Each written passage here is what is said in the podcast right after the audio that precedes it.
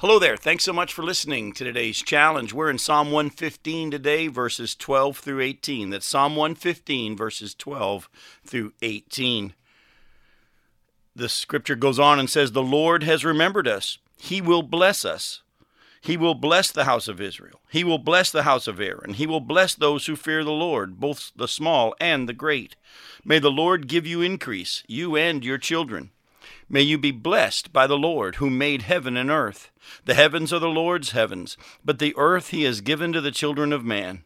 The dead do not praise the Lord, nor do any who go down into silence, but we will bless the Lord from this time forth and forevermore. Praise the Lord. Now, I don't know if you caught that or not, but through our verses today, it says a lot that God will bless. It says God is remembered, He'll bless us, He'll bless the house of Israel, He'll bless the house of Aaron, He'll bless those who fear the Lord, both the small and the great. Eh, the Bible actually says that we are to bless God, though in return. Look at verse 18 but we will bless the Lord as from this time forth and forevermore. So what we're going to do today is we're going to take from this section and we're going to go back to Deuteronomy chapter 7 to figure out what does the scripture mean when it says God will bless us and we are to bless the Lord. We we probably have an easier picture in our minds of how God would bless us and we'd like how we'd like God to bless us and but how do we bless God? I mean God is God and he has everything at his disposal. He he has no needs. Uh, how do we bless God? We can see how he blesses us. I mean he blesses us by meeting our needs and providing for us. How do we bless God? Well, the scriptures will tell us. Turn back to Deuteronomy chapter 7 and look at verses 12 through 17.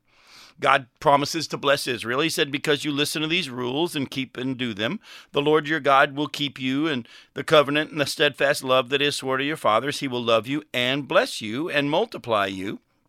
He will also bless the fruit of your womb, the fruit of your ground, your grain, your wine, your oil, and the increase of your herds, and the young of your flock, in the land that he swore to your fathers to give you. You shall be blessed above all peoples. There shall not be male or female barren among you, among the, your livestock, and the Lord will take away from you all sickness, and none of the evil diseases of Egypt which you knew will be, he inflict on you, but he will lay them all on all who hate you. So here we see that God promised the nation of Israel, if they were to walk in his commandments and to obey his word, he would bless them. But now jump over to chapter 8 and look at verses 6 through 10. So you shall keep the commandments of the Lord your God by walking in his ways, by fearing him. Fear that for the Lord your God is bringing you into a good land, a land of brooks and water, of fountains and springs flowing out into the valleys and hills, a land of wheat and barley, of vines and fig trees and pomegranates, a land of olive trees and honey, a land in which you'll eat bread without scarcity, in which you'll lack nothing, a land whose stones are iron and out of whose hills you can dig copper, and you shall eat the full, your full, and be you shall bless the Lord your God for the good land he has given you. So here we see that God has promised the nation of Israel here back in Deuteronomy. He said, Look, uh, I will bless you, and you're to bless me.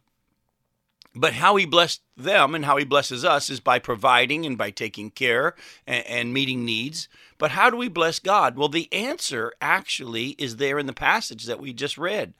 He said, Keep my commandments, obey my statutes. How do we bless God? By obeying Him, by trusting that His ways are best and wise. God's not a God that we bless Him by giving Him money because He doesn't need anything. Yet He does tell us to give our finances and our resources and our time and many other things that He's blessed us with, to give them to the areas and the places that he tells us to, to the individuals, to the ministries, to whatever it is, to our church.